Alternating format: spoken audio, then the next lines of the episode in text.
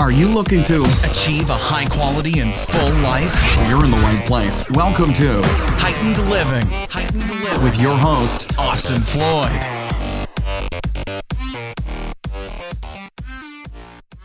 What's up? So this podcast is a great one. It's with uh, Eli Wilde. So Eli was he's got a phenomenal story from you know going from broke to his mom winning seven million dollars in the lottery, teaching him what magic is really like. And then from there, I mean, he worked many jobs, moved from Maryland to Colorado to working for Tony Robbins for a while, and um, actually becoming one of the top salesmen for Tony, selling nine figures for Tony uh, to these different events. And you know, Tony is such a big uh, influence in our society today. He's massive. Besides just his brand, what he does with business, how he feeds hundred million people a year alone just from uh, donations and from uh, sales from his books.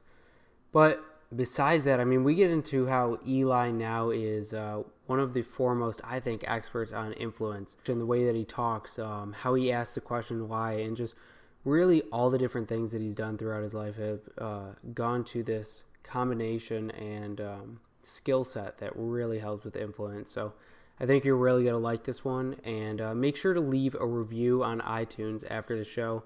If you liked it, it really goes to help. I'm going to start reading them on the podcast uh, in the next couple episodes. And uh, without further ado, let's jump into this podcast with Eli Wilde. Boom. And we're live. Welcome, Eli. Hey, what's up, buddy? Nothing much, man. So, uh, me and Eli met, what, uh, two years ago now, probably, Yeah. right? Over at uh, the. Roosevelt. Great conver That was honestly one of the best conversations I've had when I met someone like the first. Yeah, yeah, that was a lot of fun, man. We talked about supplements, crazy supplements, nutrition Yeah. stuff, marketing, fitness, business, everything. Yeah, Everything. Yeah. We went into the Dispenza meditations a little bit. Uh, yeah. Actually, ever- uh, yeah, man. That's um, he's that's the top audiobook that I'm listening to right now. Awesome. Hell yeah. Which Break- one? Oh, break. Breaking the Habit of Being Yourself. And there's a there's an I- I'll send you it's like a two hour YouTube video of him in Mexico. Unbelievable. Really? Yeah. Awesome. Hell yeah. Um, so Eli, you've had one of the most interesting stories when I started to listen to the beginning, the middle, and now where you are. I'm not saying the end because it's not the end. It's still probably pretty close to the middle. Um it's it's sim I mean it's one of those stories that like goes up and down. So uh if you want to, let's start with uh Maryland, right? Yeah, yeah, yeah. Um, yeah, I grew up in Maryland, little, uh, little kind of small town, not a whole lot going on, not too fun, didn't really fit in, and um, yeah, just I, I always knew it wasn't the place for me, and I remember, I, I can remember specifically one time this just popped in my mind. You ever seen that movie Swingers? Yeah, yeah. And it's like I remember I just wasn't very happy one day, and I I'd gotten out of a relationship, and so was the the main character, and he was in California, and you know he was depressed and drinking orange juice, and his friend comes over, he says, "Man, you haven't left the house." He's like, "How can you be depressed here? Sun shines every day, beautiful women everywhere, palm trees, beach. How can you be depressed?" And I thought to myself, "Man, if I lived in California, I would never be depressed." Yeah. and it kind of planted a seed that I, I wanted to get out of there. And uh, some miracles happened, and I got to go to school. Um, I think I think you know my mom won the lottery.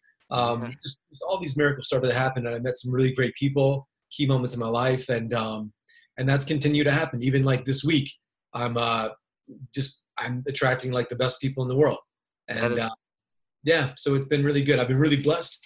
Um, in a, in a good state that I guess has been uh, created some of that the the people coming up in life, but also some bad people. Not that you know I'm this magnet for all amazing things, but looking back on it, and I think something that all successful people do at some point in their life, whether it's successful in business, accounting, marketing, relationships, people that get to a certain point of success, they've they've modeled the patterns of others, Mhm. and then they get to a point and they're like, well, what was it that made that successful? So they can duplicate their own system Mm. or process. Even when you see a great basketball player, maybe they they bounce the ball twice, lick their lips, bounce the ball twice. They, they do like it's a routine that puts them to a state.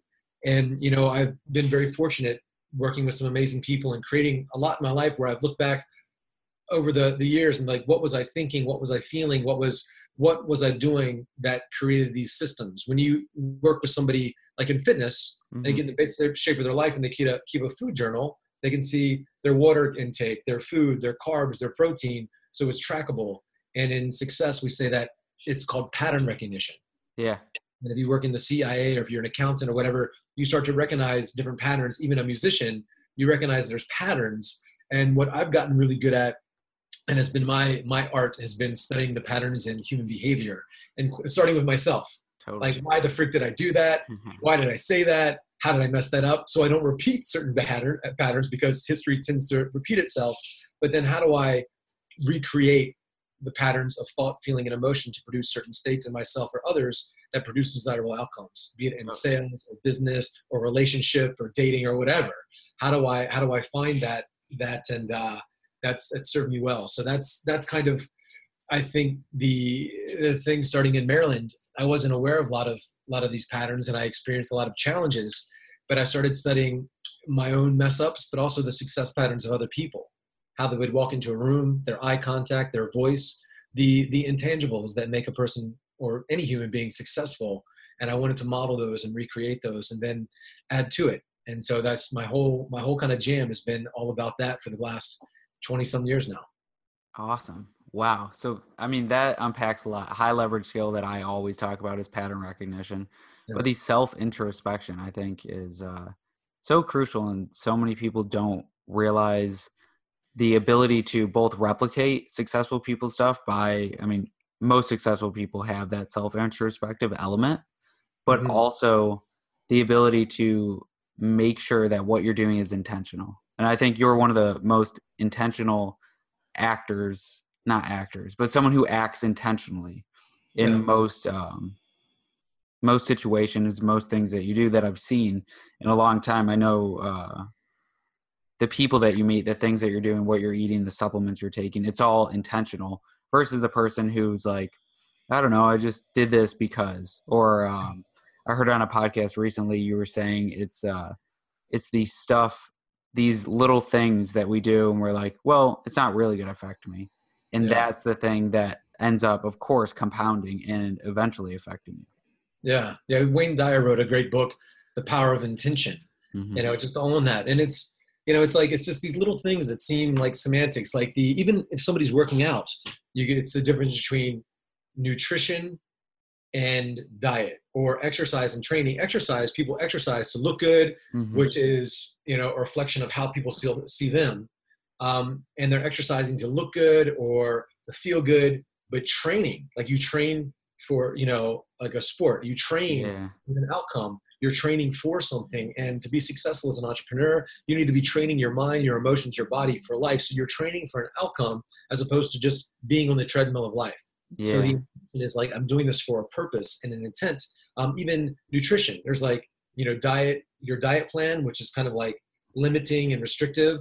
But a nutrition plan, you're like fueling yourself for the intention of being Mm. optimal and productive and effective to be your best. So it's the intentionality that really separates those people that are really producing something. They're working towards something instead of just going through the motions. And totally so people aren't really clear on their intentions. And, you know, going back to the process or what you would say would be kind of like a formula or a system that people could understand that relates to this is drawing from our own experiences and learning Mhm. and figuring out what's there and then how do we maximize on it and so for myself as a content creator a coach a marketer somebody who teaches content for the benefit of others Mhm. we can learn from the success and mistakes and, and failures of others and you know and or the patterns of others but eventually it's about us taking our own ip our own intellectual property our own unique branded system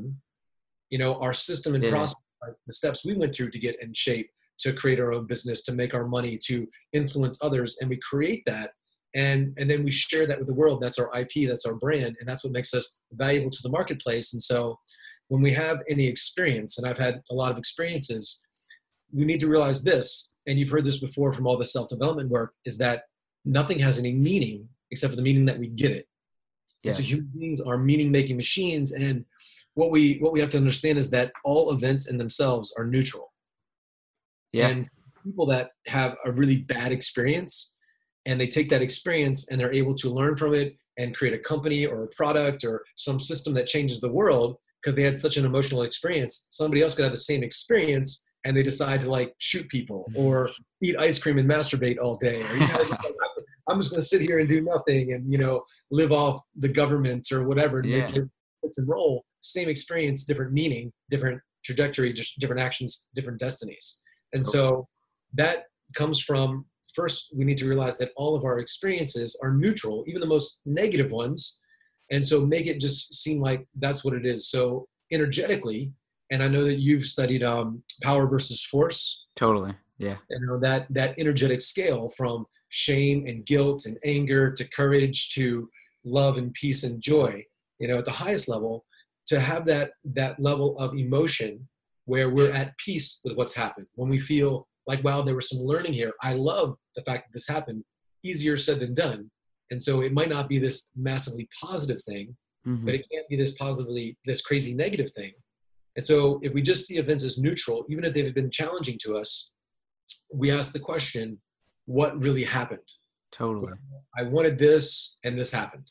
Not like this person lied to me they stabbed me in the back you know this whole like emotional thing it's like what really happened? Well i i had some needs that that weren't met.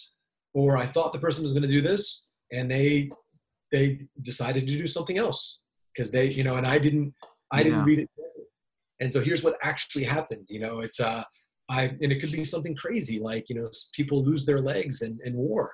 And it's not their fault they had to go to war and all that but some people you know eh, release that trauma and some people decide to make it define them and so we have to see events as neutral not just for for others but for ourselves to release that to mm-hmm. forgive and release that like what actually happened. To see it as a neutral event is always step one. I got broken up with you know this didn't work out. I invested my money. I got a learning experience. So the first step is always what actually happened the facts not the story. And then the mm-hmm. second step is what did i learn? And so when Totally. something and have the learning a positive learning though not i can never trust again. Not i'll never invest again. You know all people are stupid. I hate you know this race of people or you know you mm-hmm. can't ever try a diet product again. No, no it's like what's the learning here? Well i learned that that didn't work and i need to try something else. So what's the learning? And so even the most negative experience we can make it neutral and then we can say what's the positive learning? The positive learning. And then once we get the positive learning from the experience i mean that's the genesis of everybody who's ever created everything. They got some kind of positive Yeah. learning and then the third step a lot of people miss is this it's how do I integrate the learning? How do I integrate the learning? And so that relates back to what you said about pattern recognition.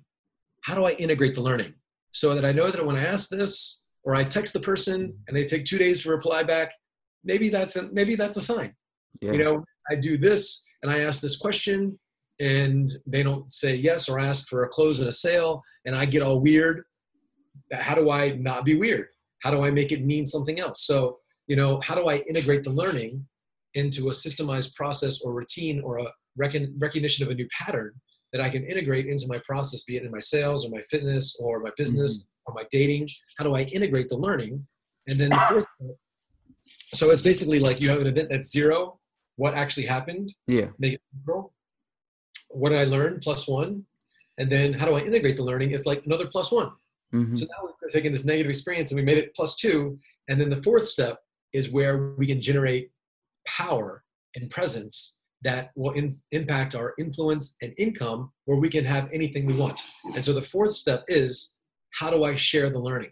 Yeah. And each person you share it with is a plus one. So I'm sh- I could share some of my learning with you, Mhm. and that would be like you know i talk about this event i'm not all emotional and freaked out like oh dude, dude," like this victim thing, which is repulsive. I say what happened? Here's the story. Here's what i learned. Here's how i integrated it. And you're learning too how you can integrate it. So it's Yeah. plus one plus one. So now i'm plus two and i share it with you and that's like a plus three. So now it's a positive experience. And for each person you share it with or each person that watches this podcast is like plus one plus one plus one plus one. And you know zig ziglar says if you help enough people get what they want you get what you want and it's an energetic exchange it's a universal law that when we put what we put out we tend to get back. Exactly. Negativity, if we put out lessons and positivity, it comes back, especially in this industry, financially, comes Mhm. back to us in the sense of our growth and our ability to contribute. And we consistently contribute beyond ourselves in a way that actually matters to other human beings and makes their lives better. Well, then we get to have this awesome feeling that money can't buy. And that feeling is that our lives actually matter, that we matter, that our challenge and our pain and our process, it was for a positive reason. And we affect the lives of other people. We feel like, wow, because I lived, I made a positive impact and my life actually means something. I'm a person of value. And that's ultimately where confidence comes from. Wow. Putting ourselves in the line, stepping up for other human beings in times of great challenge. It's leaders who step up. They've got this internal state of certainty that translates into their confidence and their competence, and they're able to affect other people. And they feel so empowered, not from a state of ego, but it's a sense of pride. And that's where pride should come from. Not because you have the fanciest car or the biggest bank account, it's because you positively impact the lives of other people. And when you can do that, there's a different resonance in a person's voice, like a, a Nelson Mandela or a, a Mhm. Gandhi or whatever. It's a sense of, of certainty, like like I'm here for you, and I'm so certain that I'm here to make a positive difference in the world. And the life life supports people like that. Yeah. It's a fascinating energetic exchange that we have. Yeah. I mean, you like quite literally just broke down the law of attraction. Yeah, yeah, in Which- a way that's not too woo woo. Exactly. And that's I I try to always explain that to uh, people who don't necessarily believe it. I'm like, well, thought is energy. Okay, Yeah. so if you just increase this ripple effect of micro habits over and over again, then of course everything changes to become you because you are based on your habits, the profile and makeup of what you do every day is what gets created in your life. Yeah. So it's the law of attraction plus uh, the law of traction because we actually have to do stuff. So we can't you know attract. We have to produce and have the conversation, say the difficult thing, create the company, all of that. But if it comes from inspired inspired action, you Mhm. know, leads us to the traction in our business and our life. It comes from inspired thoughts that we condition over and over again, just like conditioning our posture, which is largely unconscious. You could talk about conditioning your muscles through exercise, but our posture is largely unconscious. Our breathing, deep breathing, shallow breathing, emotions affect that. And so, how do we get into this unconscious processes? That's a lot of what you studied in the Joe Dispenza work. Yeah. Yeah. Yeah. Yeah. Actually, um, I just was talking to uh, Patrick uh, McKeown of the Oxygen Advantage, and his was a lot of consciously um, making sure to nasal breathe, making sure to increase carbon dioxide through that, and then, of course, you're always doing it from then on. Yeah. But Yeah. yes, conscious intention. I always say if your actions aren't mirroring your intentions, that you know you're in you're lying to yourself. Yeah. It's uh, incongruent. Yeah. most people their their their words are here but their actions are here their thoughts are scattered and emotionally all over the place but when somebody's words actions thoughts feelings identity belief system all in alignment there's a different level of power. It's like an antenna energy coming through you that really allows your your intentions to land where it's not fractionated. And so that that's got to be something that's consistently reviewed and conditioned and strengthened and expanded the breadth and the depth of our influence within ourselves um, level one then to one person then to a group of people and then throughout time and space. Awesome. yeah that's Yeah. it So you go from Maryland, you're learning all this, you're breaking down how successful people act, internalizing, building yourself up. Colorado, you were living in a tent for a Yeah. while. yeah And what was happening there? you know i i ended up when i was finishing up school university of maryland i was working downtown washington d.c and i met this this beautiful girl that i was obsessed with for months and uh, she was the youngest person to ever work in the white house worked for clinton had her, she had a really high up position Yeah. pretty famous. I graduated uh, college and high school early, was valedictorian of both, and was in Time magazine, traveling the world with you know the president and stuff. And um, and she was a red skinhead, so she like danced. So she was like a like a professional dancer as well. So she's like a supermodel girl that's super smart with a great personality. And um, we ended up dating for about almost four years. And um, she's a bit older than me and really successful. And I looked up to her so much, and she saw so much in me that I didn't see in myself. It really inspired me to be to be better. And because me my, my mom didn't grow up very wealthy, um, I didn't plan on going to college at all. But you know, she won the lottery, which allowed us to, you know, have these opportunities to happen. and I, I felt really out of place. I didn't feel like I belonged in school, and it wasn't until I met Erica I was like, wow, this is I was supposed to meet this person. It just felt really right, and Totally. did it for a while. And after the Clinton administration, she moved out to here to LA to Venice Beach to go to UCLA Law School, and I ended up moving to Colorado with some friends. And um, you know, I just kind of had one of those moments where I was going to stay in Maryland, but my friends had gone to Colorado, and she was gone, and I just felt really lost. And it was a it was a line from a movie that I was watching at like six in the morning after work as a bar back that inspired me to leave.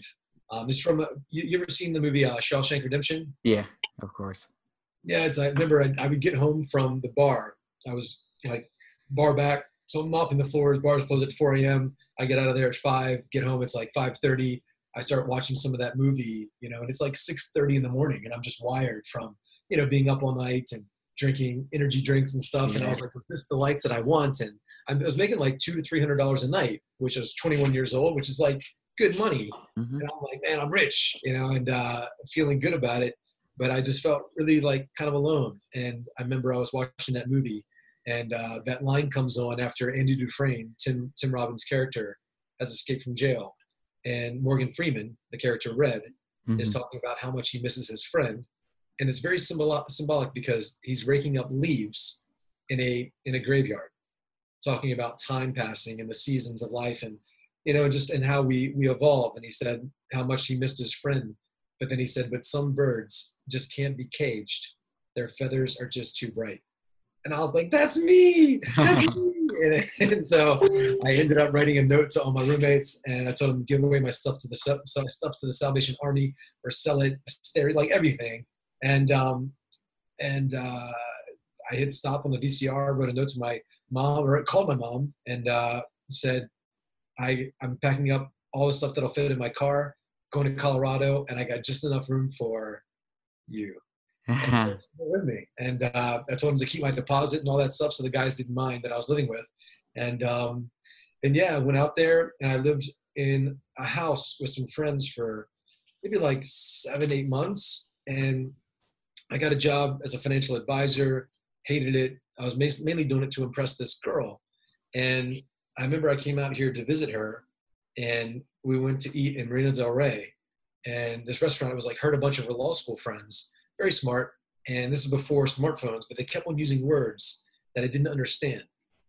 And I kept on going to the bathroom and I'd stop by the bar and grab napkins and I would write the words down on the napkins that I didn't understand. And I felt really dumb. I felt out of place and I wanted to be more than anything to be, you know, more than to be rich or handsome or anything. I just wanted to be Mhm. smart. I wanted, it was really a, a big insecurity for me. So I started reading all these books when I got back to Colorado and, um, you know, looking them up and had a really smart roommate at the time, Casey Bozon, who was uh, much, you know, was really, really smart. So I'd ask him like, what does this word mean? And what do they mean when they say this? And I started reading all the classics like Catcher in the Rye, yeah. Old Man and and, you know, all these just the books that I never got to read in high school just because I didn't have the interest. And um, I, I went home to Maryland that Thanksgiving and um, a friend of mine was like, you know, basically suicidal. And I, I was like, we drank so much one night and he was talking crazy. And I woke up and I saw him sleeping on my, my mom's couch. And I knew it was the last time that I would see him if I left. So I woke him up and I said, flight takes off in a few hours, but I'm not going to go. Uh, instead, I'm, I'm kidnapping you and taking you with me. We're going to throw all your clothes in your truck and just, you're going to come and, and live with me. And I had, and I had this plan then. Um, the idea had already gotten to my mind. Um, I was quitting the financial advisor job and I was doing a bit of modeling, like promotional modeling, not like Yeah. model stuff, like 20 30 dollars an hour at a bar handing out cigarettes and Guinness beers and you know not the not yeah. the it's funny if like you're on Tinder or Bumble or anything I don't know if you've ever been I don't know if you have ever been on one of these apps I have. I have. you've heard of them there's like you you see all these girls that are that are not bad looking but they're you know good looking and, and they're like I'm a model and it's like uh, you do promotion and modeling you know? Yeah. Yeah it's like and you know yeah anyway it's um it's just funny some people's ego but i had no ego about it. I was more insecure about it. They actually wanted me to do some pretty big time modeling. They just they liked me and they liked my look back then but i was like was pretty insecure. And so i didn't go through that part but i did the the promotional stuff and i just got the the idea that i would do that get rid of all my bill- bills and live in a tent. And so when i took my friend back um, i kidnapped him from maryland. He lived in my place, and I mean, all my stuff became his stuff. And um, once he got settled, and it got a bit warm because that was you know like December. Yeah. Uh, you know, when I think it was like April. Yeah, April. I moved into the tent. It was still pretty cold then, and there was a place. is about 30 minutes outside of Boulder, Colorado, Okay. town called Nederland up in the mountains down Canyon.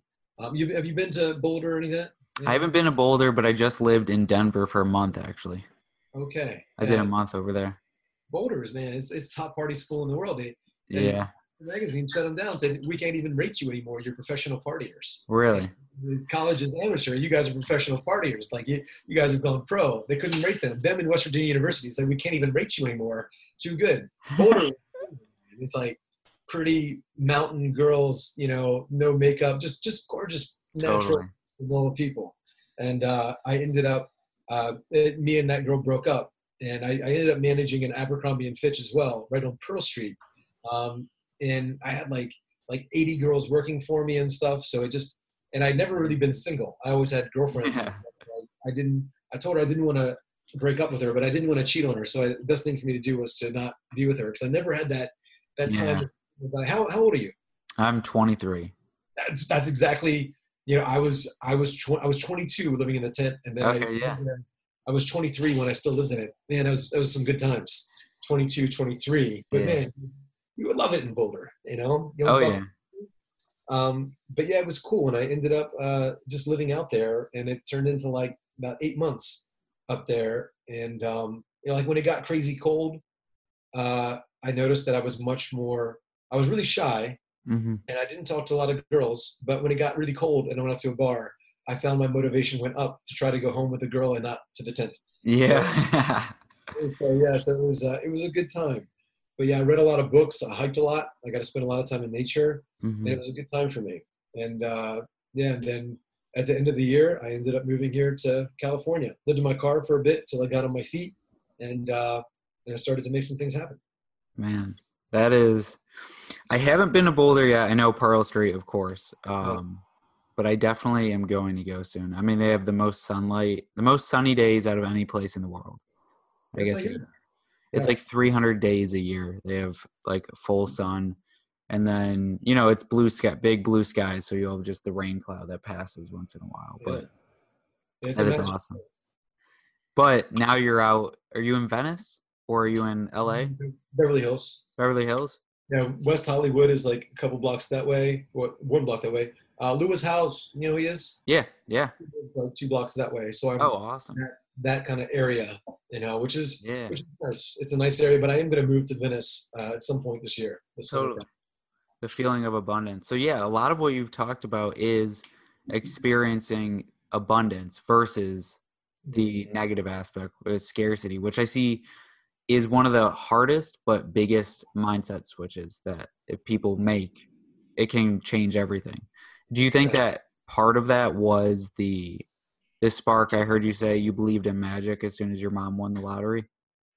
you know our our beliefs you know people can try to change their beliefs by incantations and affirmations and that that can work but the way that we change anything in our life is through repetition and mm-hmm. intensity and experiences are what shape our beliefs and so we could have one painful negative experience and people forever is like oh that's that's how life is or business is or you know one positively powerful experience um, we make it mean something you know?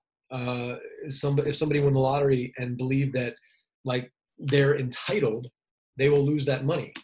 But if you become grateful and you know the power of gratitude and you're appreciative and you feel like you're blessed and you're here to share some blessing for the world um, something happened for you and you feel a sense of responsibility to contribute beyond yourself that that meaning um, can create a different experience of life for yourself and others and so the beliefs that i attached to that experience where it was a very it was intense and I didn't need a lot of repetition. Ideally, it would be nice to win the lottery many, many more. I, I like more repetition in that, um, but I, I'm not betting on that. I don't. I don't actually play the lottery. But um, you know, intensity and repetition are how beliefs are created from our experiences. And those experiences, though, as you know, um, can be real or imagined. Totally. And it's that sense of certainty. A belief is a feeling of certainty. And so a belief can come not from what's real, but from the possibility of what's real and owning it. You know, Walt Disney has a great quote. Um, he says, Most people say they need to see it in order to believe it. hmm He says you need to believe it if you ever want to see it. Yes. And so it comes down to the, the F word, faith, you know, in ourself and like literally so much certainty in how things can be. Like even if it's not actually there, but literally seeing it, making it so real in your mind. And when that opportunity shows up, that conversation, that prospect, that person shows up, it's the it's the confidence that's been conditioned through repetition and intensity of your own thoughts and feelings and emotions and your vision in your life. You know, and that's why those people are called visionaries. yeah. And So- we need to create that in our life, and it's it's really powerful what we can create from that place. So you went from thinking you were dumb to now a master wordsmith. I guess so. You know, it's like I w- I I hear when I listen to other people, I mhm. can hear their tone is a little off, and I say the word like, um, you know, I don't do it that much because I'm conscious of it, but I still do it. And some of it is a bit conscious because if I'm too word perfect, Mhm. people can't relate to me. So if I'm 100% clear and articulate and the words land and da da da da da da da da da da, da Yeah. this flow and rhythm, which I can do, uh, people will do that and they let certain words land, and it's just it's a bit contrived. Totally. So I try to be pretty loose with it and changing my tone. When you listen to Tony Robbins, he's got all this vocal tone, he's got his voice, and da da da da, and he's asking these questions. And as you begin to this, I mean, have you ever asked yourself? And he'll he's asking all these questions to do things inside of your unconscious mind. And so I yeah. know that process, but if you're too good with it, people kind of tune you out. And so the the thing for me, I, I wouldn't say I have uh, a extraordinary level of intelligence. Still, I have friends that are true geniuses, and it's amazing Mhm. what they create. But out of our greatest pain can come our biggest, uh, you know, you know, Totally. con- the world because we focus on it. And so for me, listening to great speakers, and when, when I got a hold of Tony's stuff, I was like, I want to study everything this guy does, and I knew that it would it would affect me or infect me in some way. Yeah. This would would turn me into something bad, or it would affect me in a way where I could be something good for myself and others. And so it it, afford, it fortunately it did both, but it you know it affected me in a good way where I was able to pick up on some of what he was doing unconsciously and, and very consciously at the same time too. I wanted to to wordsmith and my vocabulary is not that big. I, I do want to work on my vocabulary even more. And Yeah. here I st- I've been reading a lot more instead of reading just going through audiobooks, like actually reading books that are complex and slowing down, articulating the words, finding out specifically what they mean, using them in sentences. So that that whole process. And so I'm always trying to make it better, but it still surprises me when I hear people say that I'm that I'm a good communicator. Yeah. I've worked on it so much, but I, I don't because I, I see the the bar of how much better it can be. And so I'm attached to that in a healthy way where I'm not beating myself up, obviously, and not speaking to anybody because I still talk, but Mhm. I'm out there doing it and I realize the potential where somebody else feels they have a feeling of lack and that they're so far away and so they take no action. And that goes back to what I was saying the difference between competence and Mhm. confidence. There's this competence confidence loop. Somebody says, Well, you know, I'll be confident once I'm competent. Mhm. If you ask somebody, Are you confident you can tie your shoes? You say, Yeah. Why? Because I've done it a million times. And so, because they've done it a million times, they're confident, they're competent, they can do it with ease, which allows them to be confident at it where they don't think about it. The challenge with that is if somebody needs to do something a million times or 10 times or 20 times before they actually feel confident, there's a lot of things they will never do. And so we need to get into a state of confidence and absolute certainty before we try something for the first time. Before you approach the girl, before you start the business, you need to generate that state. Otherwise, if you're waiting to be competent to do something a thousand times before you have a feeling, you'll never even start. And so we have to have be confident in our abilities and the vision of what's possible, not competent, so that we can become confident, because then that just takes too much time. And life is happening so fast today with media and information. And if you're going to be in it, if you're going to truly be in it in a relationship, in a business relationship, in anything in life is moving so fast we need to be able to create and cultivate and generate that feeling within ourselves and then show up with absolute confidence and certainty and just know that we're competent just because we believe we are. Mm, because we've done something a million times. Totally. that that's usually what i see stops people in business and the people that are really doing it right now they're moving so fast. Gary Vaynerchuk has a camera on him all the time. Uh, Tai Lopez. A lot of people a lot of people don't like Tai but man he is consistent with some freaking Mm. And most of it's not even very good. It's him playing basketball and hanging out. It's lifestyle. I mean it's not like it's not like this is life changing content you know? And it's just but he's so consistent. He's front of mind focus for so many people. Yeah. and uh, I I spoke at his house at a mastermind, and he spoke right after me. The level of energy, and I was, I was, you know, clear in my intent, and I was clear in this, and I showed up powerfully, and I wanted to affect the emotions of everybody there, and ask these questions, and I was engaging, and I planned it out, and I was so certain, and I was so clear in the impact I want to have. Mhm. And then after he spoke, and he was just like, "Hey, read this book the other day," and he just kind of rambled. Yeah. for a while. And uh, that's why I say people if they if they can have that level of competence and confidence that Tai has, but also do the work and show up, you can blow past a lot of people. Totally. You know, I did I did an event with uh, you know Jordan Belfort, the Wolf of Wall Street. yeah. Oh yeah. Yeah. We did a one day seminar in in Norway in Oslo, and I outsold him.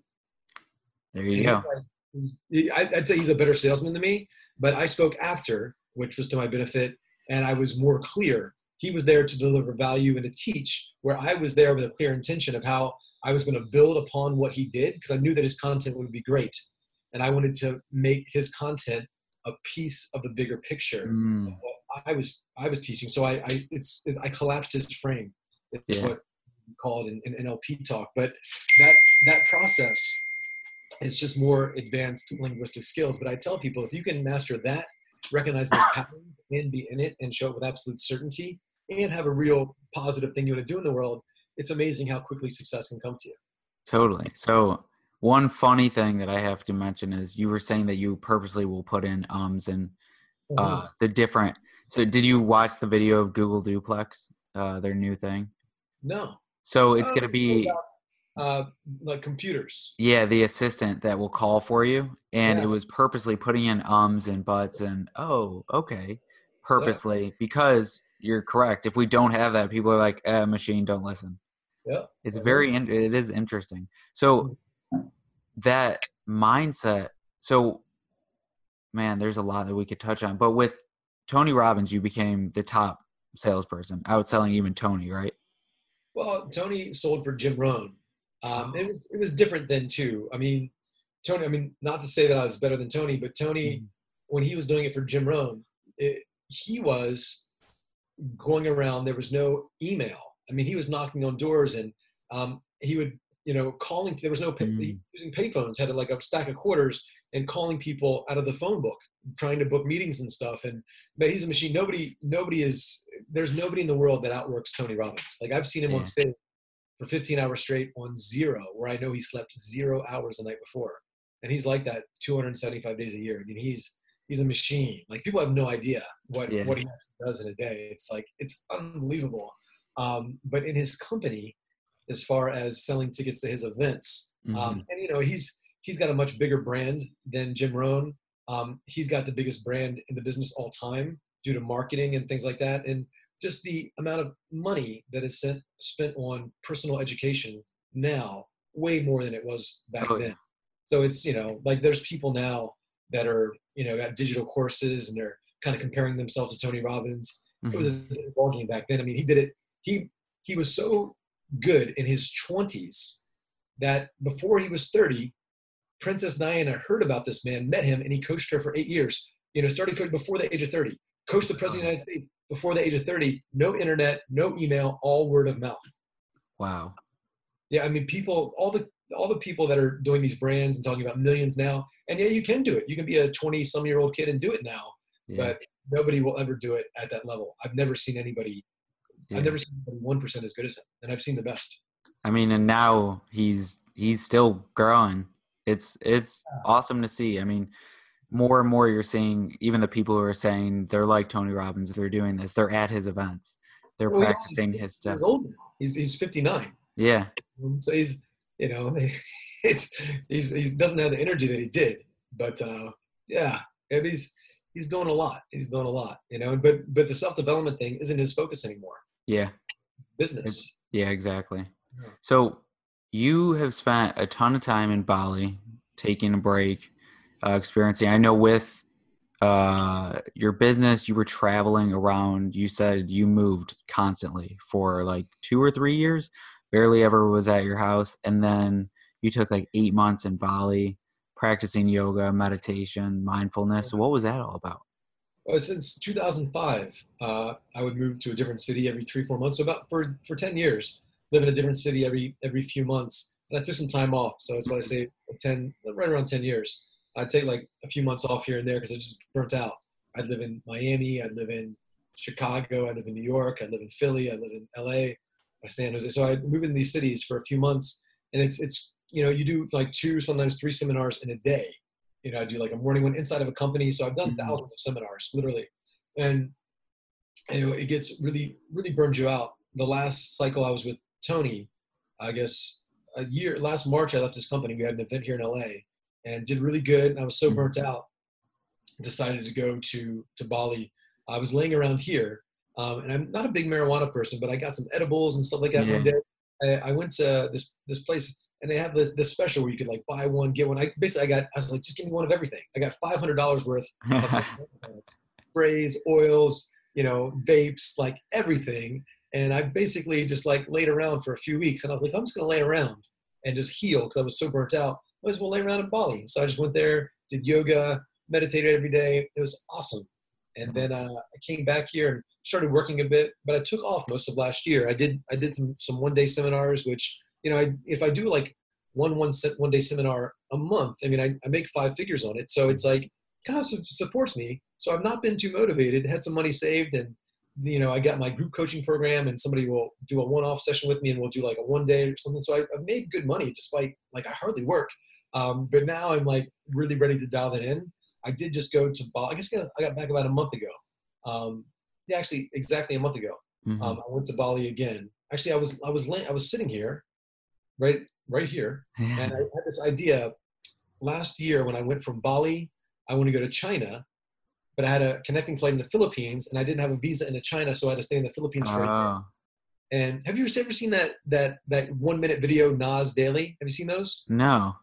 So there's this guy that does one minute videos, one minute every day, really positive about, you know, this, and so he's just traveling the world shooting these beautiful, amazing, positive, cool videos about different countries. And Yeah. So this guy's been to like, like well over 100 countries.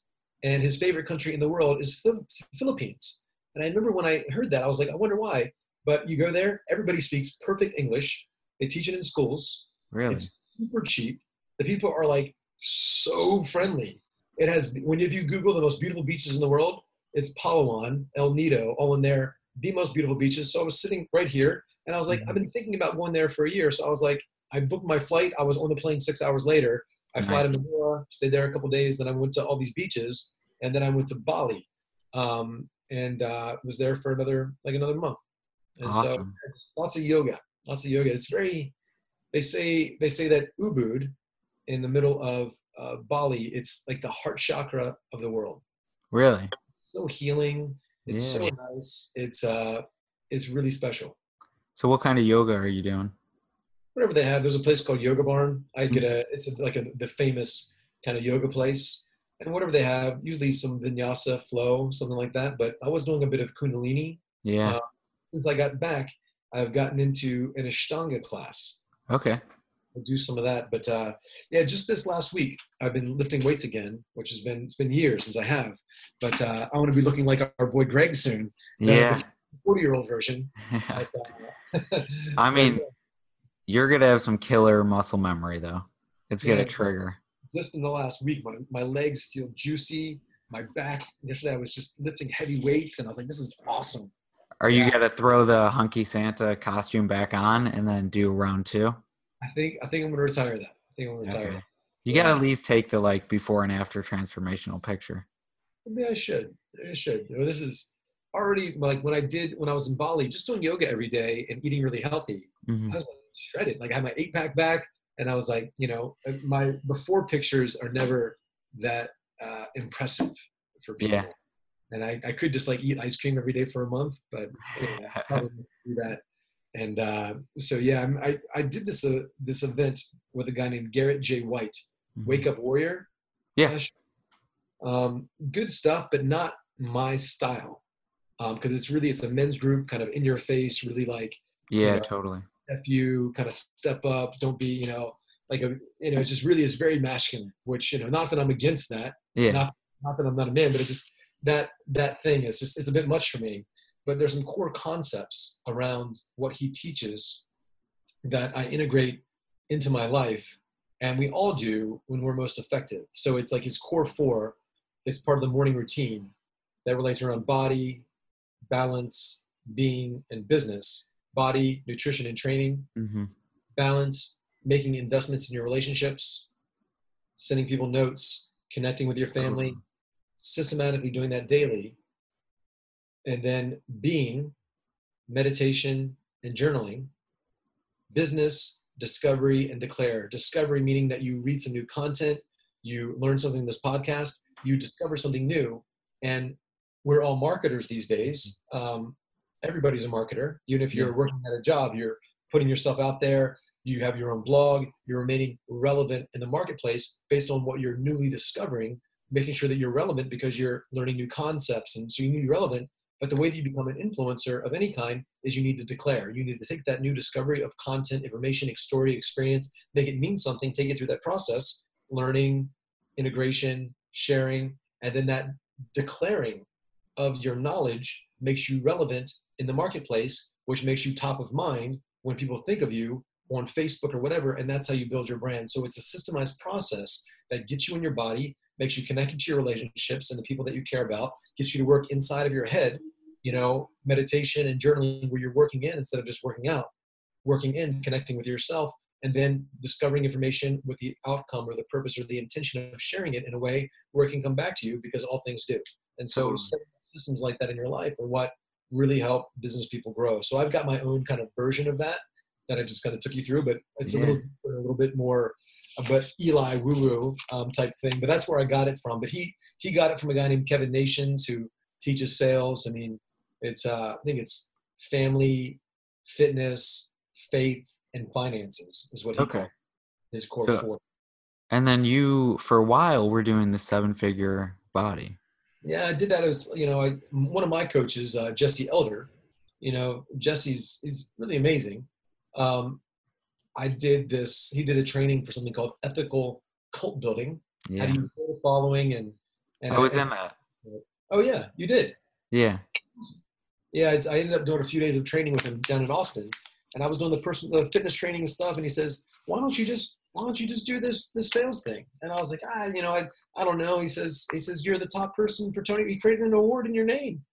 He's like, and he really sold me on it, and I was like, and I, and I had some good concepts that were Tony stuff, and I said, you know, this that. And he said, he's like, "I'll help you." And he's you can Mhm. kind of he was teaching sales stuff, his own process. He was like, here's the framework. He's like, kind of just teach this and make it your own and stuff. And he just helped me out so much. And uh, and I've definitely helped him a lot since. Um, Yeah.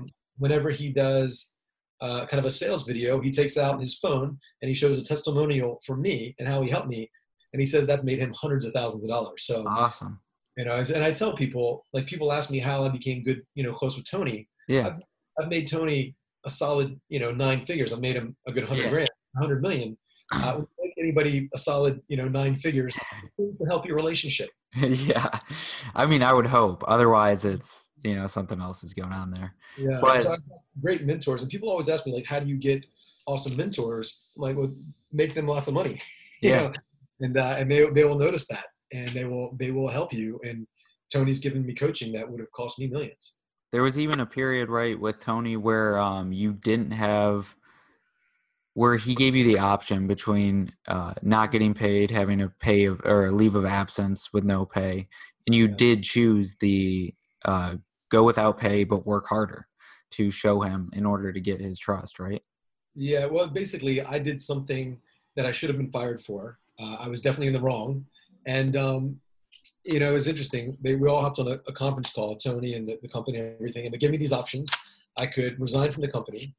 I could uh, um, take, I think it was like, it was three different options. Mhm. One, leave the company. Second was uh, to take basically like two weeks, um, like just off hmm and just, you know, like a suspension, or work three weeks without pay. And, and all the money that I made would go to Feeding America, um, the charity that Tony used to feed uh, Yeah. 100 million people a year now, which is amazing. People don't even talk about that Crazy. amazing. And uh, so I worked hard, and he wanted to kind of test me to see that in those weeks that I was working, I wouldn't get pay. Would I sandbag all my meetings and tickets in a way where I could get paid on them later, or would I still produce the numbers, generate the business, and work hard? And I, you know, and I still worked hard, and I produced even more those, Yeah. those weeks. And so, yeah, it's uh, and he and he called me and we talked about it. It's, it's always, I mean, I got Tony's cell. It's not like we hang out on weekends and Yeah. still now and then. And you know, when I get a call or text from Tony, it's it's kind of cool. You know, I'm I'm still a huge fan. You know, I'm, I'm probably his biggest fan. Totally. One up. So yeah, I mean, I I know some of his stuff like word for word. I've listened to it so many times. And they say if you're going to model somebody, model the best. And uh, he's still he's still the best. Totally. Um, and so now you're even when it comes to mentors, you're working with a master hypnotist, right? Mentalist. Well, there's a guy that I met at this event. There's a guy who does what I do, Mhm. um, teaching uh, sales, and we we're at the event, and I noticed this guy is David Lyon, and uh, I'd seen I'd seen one of his videos. He's got a, a viral video on YouTube. It's like 3.4 million views, and so Mhm. I'd seen that video, and uh, I was like, oh, you're this guy. We're just talking, and he's got a very different uh, point of view on success and mindset, and he's all about living in flow. And there's a lot of work Yeah. these in flow states where my my point of view on it so it's it's we we differ in our opinion but i've been thinking you know how creatively how do i frame him and position him? And he's got things that i want to learn. Yeah. and i've got things that he wants to learn. So i said let's just do an event together. We can learn from each other for an entire day. I'll speak you speak. And you know he's going to be in flow. But it, my, my point of view is this. What allows people to be in flow like say when you see a great dancer yeah. learning the salsa step step step step. They learn these fundamental steps and then they're able to do twirl and spin the girl and all this stuff they get in that creativity Yeah. because of the structure so it's the masculine and feminine and all that but we do live in a creative universe and you know it's that sense of flow a lot of people just kind of whatever man just Yeah. chilling out you know it's like that that kind of doesn't happen but he's still successful and um, there is something to be said for that that whole component of effortless flow that's his whole thing so Totally. we'll see. But uh, he is, you know, was down to do an event, so I said, let's just do one. So we'll do a free one, and we'll offer something on the back end. I did one with my buddy AJ Mirzad, and he's teaching the marketing inside of my course right now. Um, he makes 200k a month, and I teach the sales, and I've actually helped him on the sales process. And so he's been helping me on, his, on the marketing, organic, and some Yeah. paid, and dialing in those processes and systems. Specifically, he coaches personal trainers how to take their business online and get to a six-figure online business. You know, doing customized. It's just like you know, you know these guys do. So he's got a process for that, and I was like, that's valuable stuff. So he's helped me, and I helped him, and I said, let's do a, a group program together. So we got like 20 people in a room, sold like 10 of them for 4K each. So we made you know, essentially 40K in a day, not bad. And then for 12 weeks, he teaches one week, I teach the next week. So it's like six, you know, a couple Yeah. hours every other week for a few months for that money. Not bad. It works out to like about 3K an hour for Yeah. if you trying to, but I, I always, my trainings are supposed to be an hour and I typically go about three hours because I go deep and I role play with people and you know it's like my outcome is to make sure people get it and I want to be a better coach than anybody out there. So I I like being in the fire, standing in the fire with people and working through their their Yeah. shit um, and digging in and you know I'm definitely not able to get a result and turn around everybody. Um, and so I will sit back and process like what is it? And I was saying like for the sales stuff Mhm. uh, my sales process is lethal and i'm so good and i can teach it really well now too. I mean i've gotten the most high ticket sales in the business essentially so i've, I've got the practice but being duplicatable getting making sure other people get it that's been my last year. Like all my downtime i've been sitting really thinking through that creating the process breaking down the types of questions that control people's focus and make them feel things and like the the mental frameworks internally externally mm. what it looks like. But outside of that there's the uh, you know the conversion piece or the sales piece. What leads into that is the marketing piece Yeah. and the delivery piece. And so these pieces of the business bucket then i'm then i'm realizing there's also mindset. And most people mm. don't understand what a business is. A business is a system that provides value and for myself like most people call themselves entrepreneurs Mhm. most people are not. Only a small percentage of the population are entrepreneurs. A successful business has three main types. Entrepreneur, who by definition is does a lot with risk. Like they are very risk averse um, and they're unemotionally attached to the business. They're investing in stuff like. They're an entrepreneur. Yeah.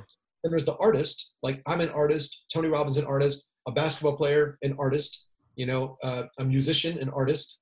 You know, essentially an artist. They're a creator. And then they have a manager leader somebody that tells them what to do, the CEO, like you do this, systems, process, KPIs, manager, leader, artist, entrepreneur. All these entrepreneurs are, uh, most of them are artists also. They're creative types and they don't know how to run a business. They don't know how to Mm. manage. They don't know how to lead, um, or they're too emotionally attached to the business. Some of them are, but you know, uh, like Gary Vaynerchuk is a is an entrepreneur, even Yeah. though he is he's also an artist because he's creating everything but he doesn't give a fuck how it looks or how he sounds or everything. He's he's really about uh, the entrepreneurial journal journey, and you can you can hear it. Um, for me, I'm an artist though, and so my my goal is soon. I'm looking for like a CEO type, somebody that's that's run a seven figure business. Um, and I've I've talked to a few people, but nobody the right fit yet. I'm looking somebody to basically just tell me what to do. Um, you know, I need a manager as well because I'm all over the place. But we're we're dialing it in for me, but I'm helping other people initially you have to be all three. Yeah. Yes. of those skills. So you know what is a business? So I'm, I'm my my course has gone from just sales and influence and persuasion to marketing. And marketing just the marketing and sales if somebody can dial in that they're pretty good. And the relationship between the two is is profound. Uh, like if you think of the game of golf Yeah. you have the ball on the tee and you hit it and then there's the, the cup so hitting off the tee is the marketing putting it in the cup is the sales. So good marketing gets the ball right next to the cup and then mm-hmm. sales just taps it in. You hop on a quick call they're already sold they're like man i'm so excited to talk to you. I read you know your thing. I watched your whatsapp oh my god I, i've been following you. And then you just tap it in the sale. If you have shitty marketing or no marketing like a an app like so basically like we were just talking Yeah. Uh, uh, a facebook ad to a phone call. Yeah. they don't know you they don't like you they don't trust you. You better it's like doing a 300 foot putt. It's a hard Yeah. so your sales process will be really good. If you have good marketing and good sales so for me i've only had good sales no good marketing. So i'm doing more podcasts like this and things like that but the marketing getting getting things out there more i've done no marketing. So the marketing once i get that good i'm just going to be tapping it in all day. Yeah. tapping that ass. Tapping that ball. Tapping. Oh yeah. Uh, yeah so that's that's the process and so we're we're expanding a bit of it where at least people can become uh, competent in those other areas but the biggest thing that i see is is mindset issues people's certainty Totally. So does that mean you're going to go more public with it and less one-on-one coaching uh, in the near future? yeah i'm going to do i'm going to take on uh, just another handful of one-on-one clients um, and i'm, I'm just because I, I think it's good to do those Yeah. um, and i like it. But uh, but yeah just this one you know you need to have as a marketer you know of a personal brand you need to have one clear offer one clear avatar Mm-hmm. and one clear messaging. Like i help this person so that they can this and the messaging always speaking to their goals their aspirations their pains and their frustrations and their fears you know always speaking to those things in your messaging talking to that one avatar so the messaging process is going to be dialed in systematic of how you do what you do the benefits the, you know what that means to people emotionally like clearly hitting that and so i understand it but i do very little of it just because i'm don't consider myself a marketer um, Yeah. Yeah. I, I will need to outsource most of this because like most of the people that are out there in the industry today they're not actually good at helping people they're they're just really good at talking about how they help people Yes. and so i've just been helping people for the past decade where I've not been uh, talking about it at all, um, and just meeting people face to face. So as soon as I get these pieces uh, dialed in, it's gonna be pretty good. Totally. You're like a behind the scenes super connector. Yeah, and uh, but yeah, just you know I'm just kind of here and chilling out and traveling, and you know I even changed my last name because I was I didn't really want people to find me. Uh, my last name, my last name is Will Hyde, and I was kind of hiding behind Tony Will Hyde, and I'd always wanted to change it to Wilde, so I not change it legally, but it's Eli Wilde everywhere and Wilde Influence, and this whole aspect of Wilde Influence is having people, you know, not reading from scripts, Mm-hmm. not using other people's words, because then when you learn other people's words, you put your faith in your words, and it's not authentically you. So to be wildly authentic, to be wildly influential by being yourself. That's the whole thing. Just like Stuart Wilde or Oscar Wilde, some of these content creators who are really out there. Um, just that whole aspect. So it's that's kind of my my understanding and where I come from with this with this brand is is just that. Man, that is awesome. So, uh, we talked about pattern recognition. Are there any other higher leverage skill, higher leverage skills that you think really helped get you where you are? You have language, you have pattern recognition, modeling, anything that is either an abstract concept or it could be something like learning to learn or learning to breathe better because it has such a play in just about everything you do.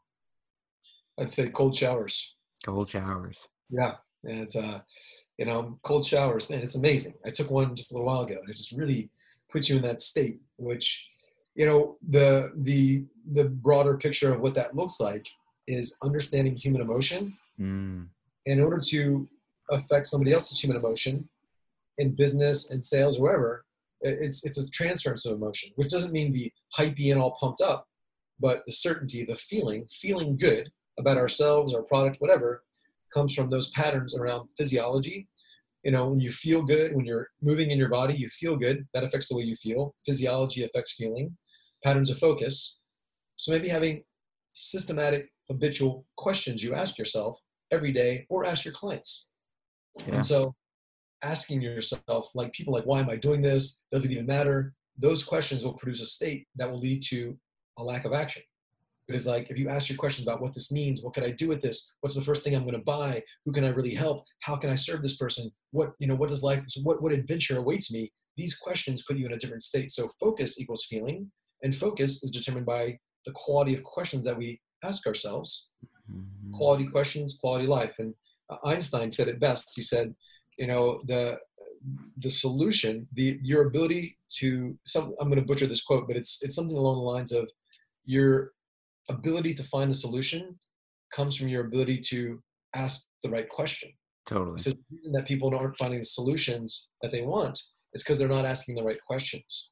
And so we need to ask ourselves the right questions about what's possible, about what we're excited about, what we're grateful for.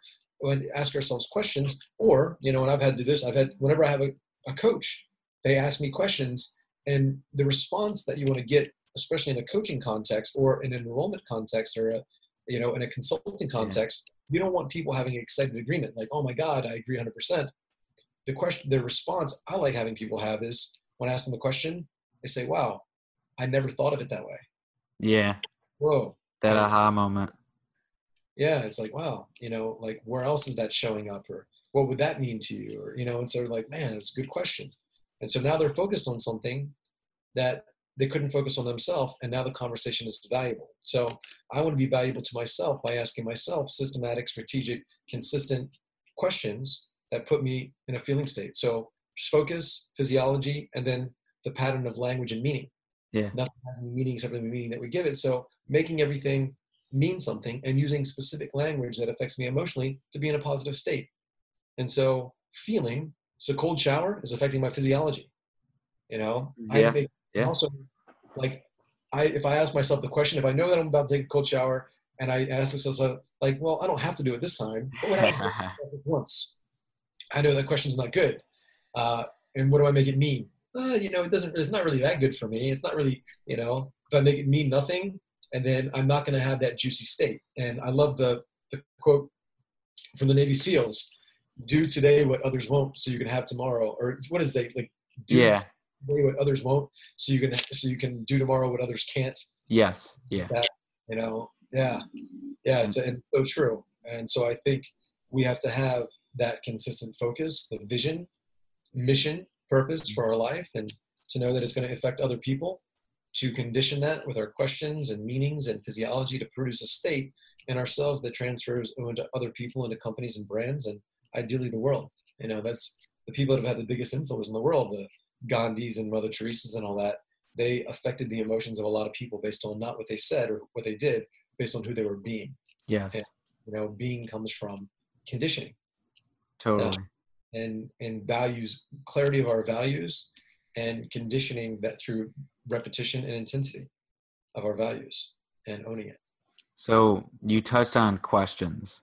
This is something I always ask as well is are you currently questioning ener- are you currently questioning anything? So it can be the way that the world works, energy, life, whatever it is. These are more big, broader topics, but it could be how politics work, how, you know, something that you're currently questioning that you've uh, been thinking about a lot.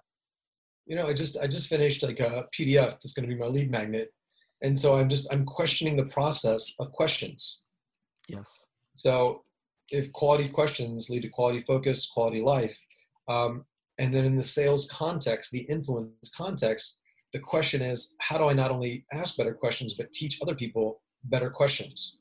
And so we just I broke I gave examples in this PDF where there's connecting questions. Yeah. Like so if somebody like I meet you know or somebody's answered a, a like an like an ad, and I can teach them how to make more money through their sales process or asking better questions the first question I ask is, uh, have you found a way to increase your sales yet, or are you still looking?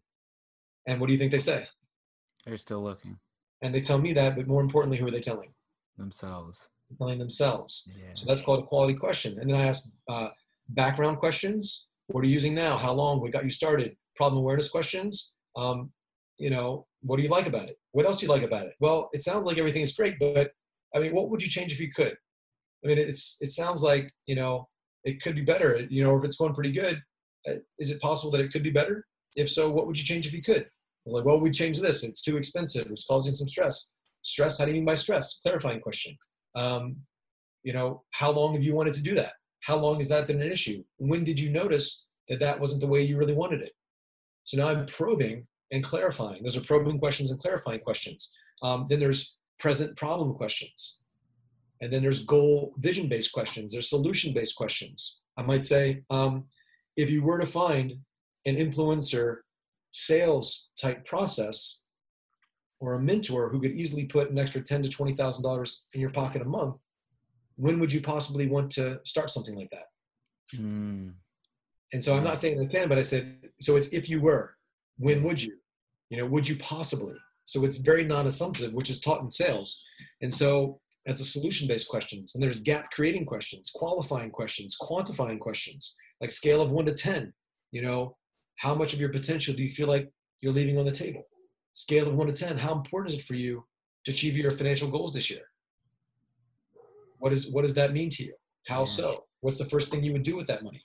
Clarifying questions, chair, uh, challenging questions, permission-based questions, transition questions, consequence questions, probing questions, questions. So I've broken down the process to different types of questions, and we systematically look at somebody's process and where they can ask more effective questions and go deeper based on those answers and take the client into an emotional place that gets them to produce an outcome because people do things for an emotional reason. So they need a logical and emotional triggers within themselves. So I need to be able to, to extract what they value through mhm. questions, are six human needs, their driving force.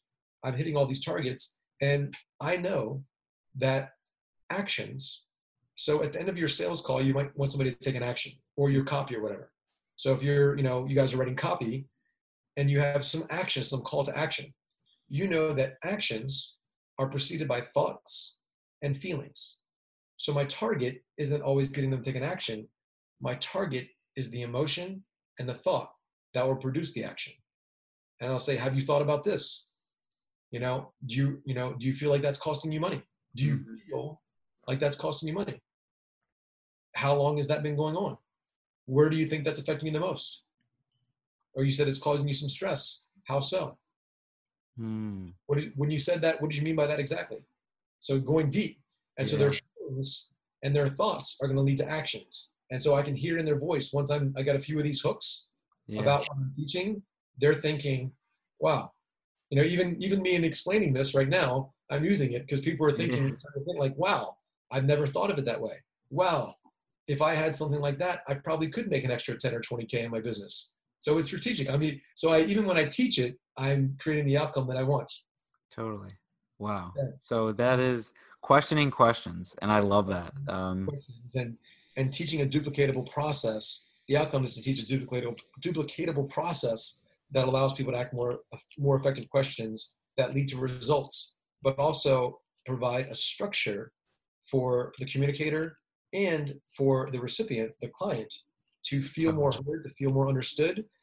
And one another one of the beautiful things about questions is it takes the pressure off you because you don't feel the need to perform mhm. because you're asking questions and the client's doing all the talking. And so it's kind of like hot potato. Like, oh, let me ask you this. And they're talking and ask another question, as opposed to show and tell and trying to have a presentation. Sales don't work that way anymore. No, I don't think they really ever have, but it's more of now we're understanding more human psychology, how people function, and like actually honestly helping people versus Yeah. here's a cool little pretty new thing that I saw. Yeah. Um, but awesome, Eli. Uh, where can people find you? Um, definitely going to look forward to your new program or when you come out with all the more public facing stuff. But at this point, where can people find you?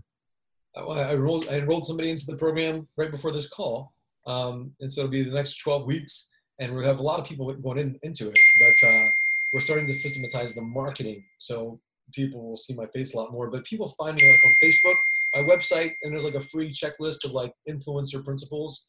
Um, if people sign up for the list, and it, it should come out. We're just we're just gonna set all that stuff up now.